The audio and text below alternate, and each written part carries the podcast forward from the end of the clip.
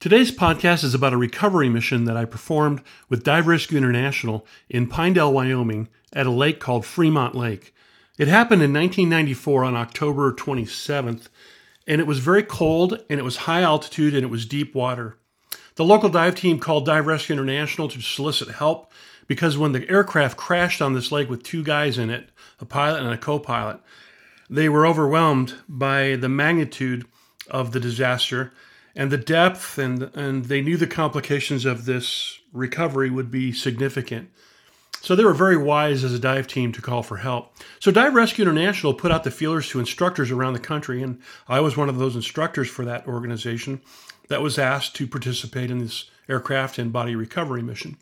It took over three days for us to uh, recover these two gentlemen, and I actually recovered the first guy, and it was kind of on an accident. And what was going on was the aircraft had settled at about 120 feet, which was just about the no decompression limits for a diver without gases or without significant stops. And most of our divers were going to go down for 10 or 15 minutes at a time, so there was a significant amount of staged decompression that they would do as they came up from depth to the surface eventually. And it would take a diver nearly 45 minutes sometimes to get all the way through the different stages of decompression. Our plan was simple. We had three directives, which was all divers come back safely, recover the bodies first, if possible, and then the aircraft was the third priority. We actually were able to do all three, accomplish all three missions. Uh, the divers actually were all safe uh, during this operation, but it was not without grave risks. In fact, we had a fixed wing aircraft out of Salt Lake City on standby for the hyperbaric chamber, uh, which is in Salt Lake City, uh, in order to help a diver if they had problems and complications from the high altitude, deep water, and cold weather. I was on lift bag operations on the the day that we recovered the bodies. The, the, the recovery again took about three days. And as a lift bag operator, my job was to go down with another diver, had scuba tanks under my armpits, had one on my back, and I would put a bag on the aircraft, which was tied together with a with a a big cargo straps and a, a steel cable attached to pontoon bridges on the surface. We were lifting this aircraft at about 30 feet at a time by putting these airbags on this cable, and we would go down to around 60, 70 feet to do this, and then we would lift it uh, to that level, and then we would swap out divers. As I was doing the lift bag operations, I noticed uh, as the aircraft started to come up from the bottom, it was completely mangled. It was like somebody had taken a tin can and shot it with a shotgun multiple times, and it just wasn't recognizable as an airframe. The bodies were wrapped up inside the aircraft. One of the gentlemen, without getting too gruesome for you, knew he was dying, and you could see that in his frozen expressions and the, the just the absolute horror on him. And that was a little disconcerting as the bodies and the aircraft came into visual range for me. The second guy, whose name actually was David, was about 350 pounds, uh, big man when he was dry. So now he was in the water for two or three days, and he so was a lot heavier. He had no face, and all that was left was spinal column and hair on the back of his spinal cord with a little bit of tissue. And again, not to, trying to be too graphic, but this is relevant to the story because as they were coming up, I noticed that Dave was coming out of the aircraft, and he was coming out of the aircraft to the point where I felt like I needed to extract him it was the, uh, the third day of this mission. The winds were extremely high on the surface. It was snowing off and on. The water was cold. It was really ice cold. Uh, ice was not formulating on the top of the water yet, but there was crystals uh, in some of our gear. And we were all getting burned out. We only had so many divers that could dive, and we had to make sure that we didn't take too many risks, that we terminated this exercise or this operation as soon as possible safely with success on the three missions. Divers safe, bodies come out, aircraft recovered. The aircraft had hazardous materials in it with with aircraft fuel and hydraulic fluid and oils, and it was a glacier lake, very pure. So we wanted to make sure that was kept that way. As I determined to pull Dave out of the aircraft, the other diver that was with me, who was a senior diver, he kind of told me, "Don't do it." Shook his head, "No, no, no, no, no." And I, I felt very strongly that I needed to do this. There was tremendous tension on the cable. I would find out later, to the point where the incident commander up top thought that we were going to lose the aircraft eventually and the bodies. So the aircraft had settled at 120 feet, yet the glacier was about 600, 700 feet deep. And the shelf where the aircraft had settled on the bottom was right next to the ledge that vertically went down into the deeper part of this glacier lake. So, if we would have lost the aircraft as it had floated over the, the, deeper parts of the lake, which it had, the mission would have been a bust. There's no way we could have recovered any of it without some kind of a submersible submarine or device like that. I pulled Dave, and I had to amputate part of him to his arm to get him out as he was tangled up in some heavy cables. That wouldn't have stopped him from falling out of the aircraft eventually as things tugged and moved. He'd been in the water for a few days, but it was enough to prevent me from just extracting him. So as I did that, then I turned around and I bear hugged him from the back. And I had him with my arms around his waist. And as I pulled him from the aircraft, he started to take me to the bottom. And as I was descending, I was airing up my dry suit, which is completely dry inside. You're not wet inside normally. And I might have looked like the Pillsbury Doughboy. I was putting so much air in this thing. Then I aired up my buoyancy compensator, which is the vest that we wear that's attached to our tank or tanks. And that has a lot of lift in it. And even with my dry suit and my buoyancy compensator inflated as much as possible, I could not get positively buoyant. And David kept on taking me to the bottom of this deep glacier lake. As this happened, and I had Dave bear hugged, his spinal column and the back of his scalp with his hair was flapping in my mask, my helmet, and my face the whole time. And I actually had this really crazy thought. It's kind of nuts, I know. As, as I was pulling him out, I looked at his Leatherman's tool on his belt and I thought, well, if I lose David when I pull him out here, I should at least put that in my vest so I could give that to the family as some kind of at least a token of their father or husband, not knowing if he was married or had kids at the time, but knowing that maybe that would be meaningful. There's some background psychology inside of that concern that I had. A, I guess I thought I would survive and live, which is good because I would be able to give them the gift or the or the token of their father or husband. And secondly, I knew that the risk of losing him was real. As I descended, I put my legs together and I dolphin kicked with both legs together aggressively, which is one of the strongest mammal kicks that we have as humans with fins on because the largest muscles of your body are combined all the way from the ankle all the way up to the hip flexors to generate motion. I still could not get positively buoyant. I was descending. The deeper I went with the cold water, the temperature outside, the amount of time I've already been in the water, I was in trouble.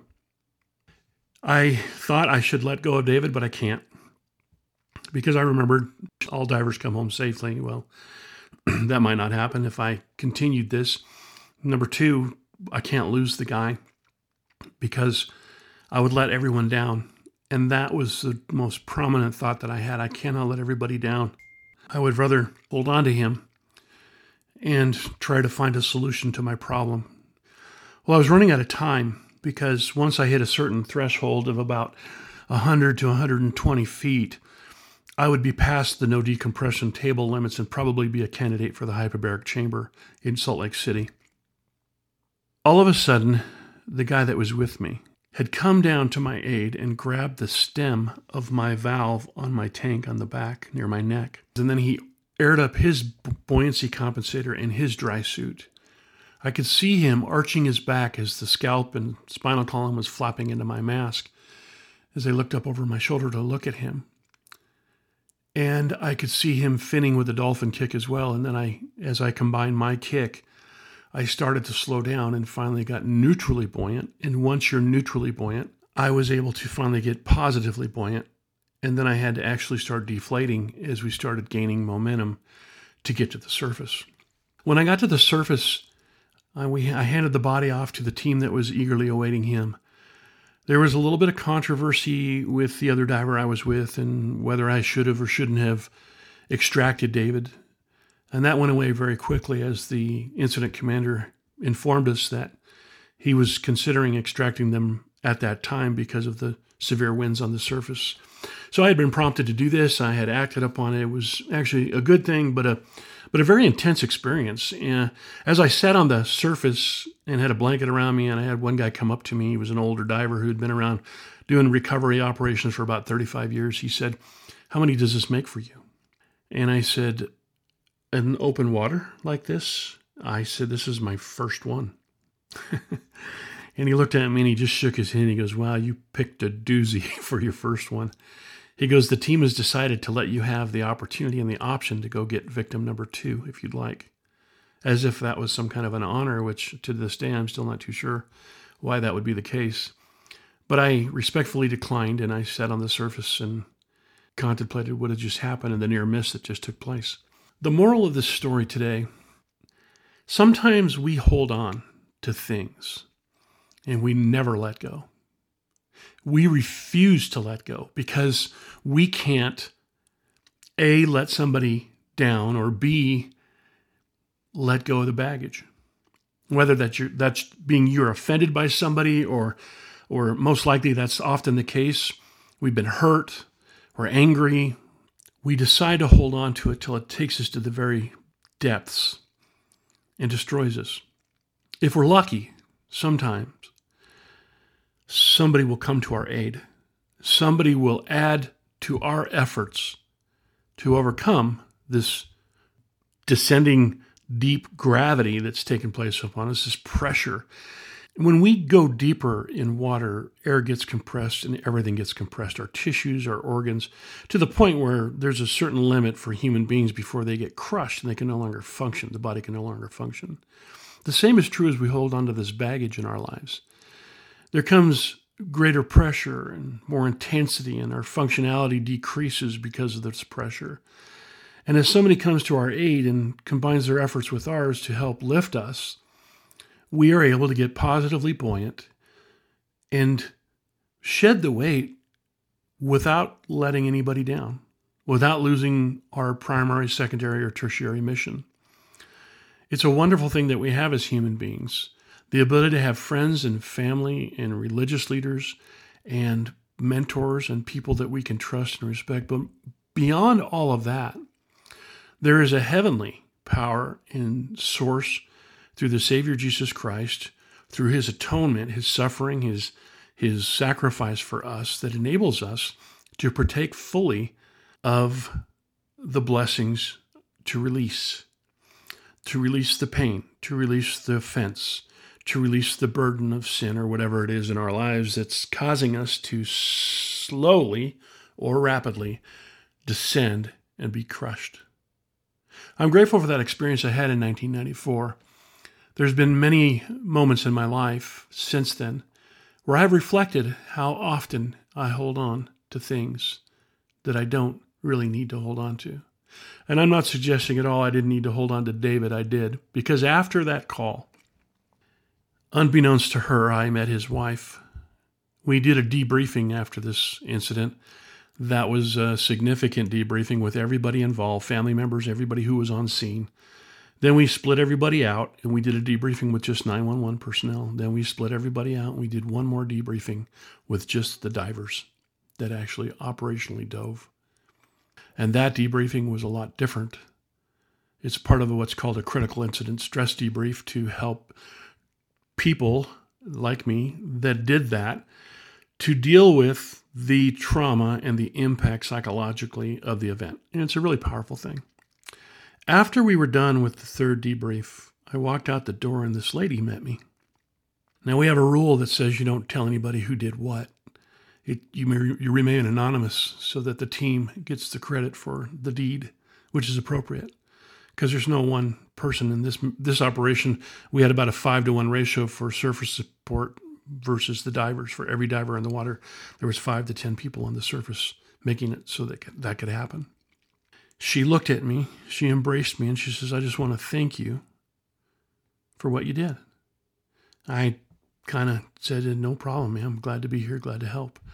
I then found out as she left, somebody said, "That's the wife of the man you recovered, David."